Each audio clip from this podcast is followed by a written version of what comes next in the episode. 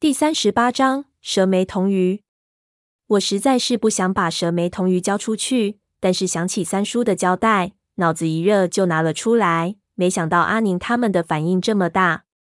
隔了好久，其中一个才反应过来，问我道：“你哪里弄来的？你简直是神仙！难道说你们在卢武宫里？这是龙鱼秘纹？我一直以为只有一条，没想到。”我没心思和他们说这些，摆了摆手，道：“你们这里有人会看吗？”阿宁马上大叫了一声：“乌老四！”边上一个中国人走过来，一看我手上的鱼，脸色也变了，忙冲过来，大叫了一声：“天！”我对他道：“能翻译吗？”他猛点头，像接神物一样接了过去。那手电开始照鱼的鳞片，很快大师的女真字就显示在了地上。边上马上就有人帮忙抄写下来。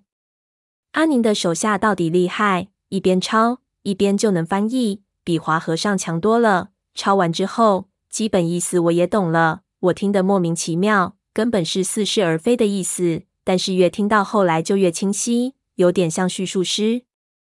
我也无法去全部都记录下来，但是其中有几段让我记忆深刻。全篇的内容非常精简，开头就是几句话。表明了这篇龙鱼秘文所隐藏的秘密十分重大。汪藏海刻录下来，本希望永世不见天日。但是如果有人看见，希望此人是汉人而不是女真人。这样的说法云云。后面就记录了他被虏获到东夏之后的事情，和他壁画上的记录非常相似，但也是提到了几句。他为了拿到一些东夏没有的宝物，先后带人盗掘很多的古墓，而在灵气最盛的地方。偷偷将铜鱼放入，以使得这个秘密有机会让人发现。我看着就啊了一声，心说竟然是这样。再往后看，后面的内容就让我匪夷所思到了极点。里面记录的是他在改造东夏皇陵的过程中，竟然逐步发现了东夏王的一个诡异秘密。之所以让我感觉非常惊骇，是因为华和尚曾经和我说过了这一段的前半段。也就是东夏的万奴王是从地底爬出来的怪物，是妖孽。而我听到这一段，正好和华和尚说的有关。里面说的是，汪藏海在这里被困了长达十年的时间，曾经被领去看一扇被称为神机的地底之门。传说历代的万奴王不是世袭的，而都是在前一代死亡之后，从那道的底之门中爬出来的。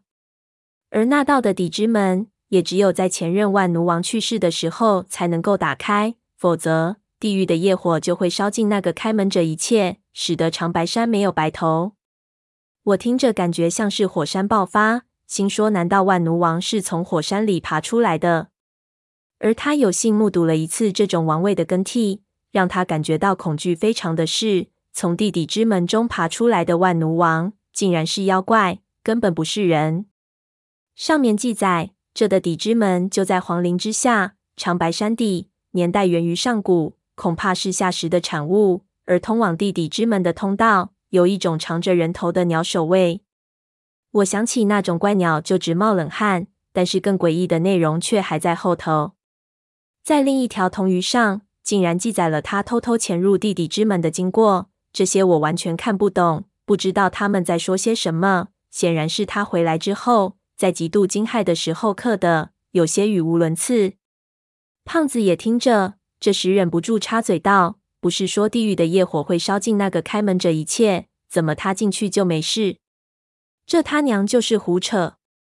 我心说他肯定用了什么我们不知道的方法，但是这里的记录实在太乱了。这时候突然有人过来汇报，说是又发现了记号。我们走过去一看。只见在观景中的几只棺材都给开了，里面的东西全给罗列了出来。在观景的一边，有人竟然开启了一道暗门，暗门内又出现了一个记号。这记号不是你们留下的？阿宁问道。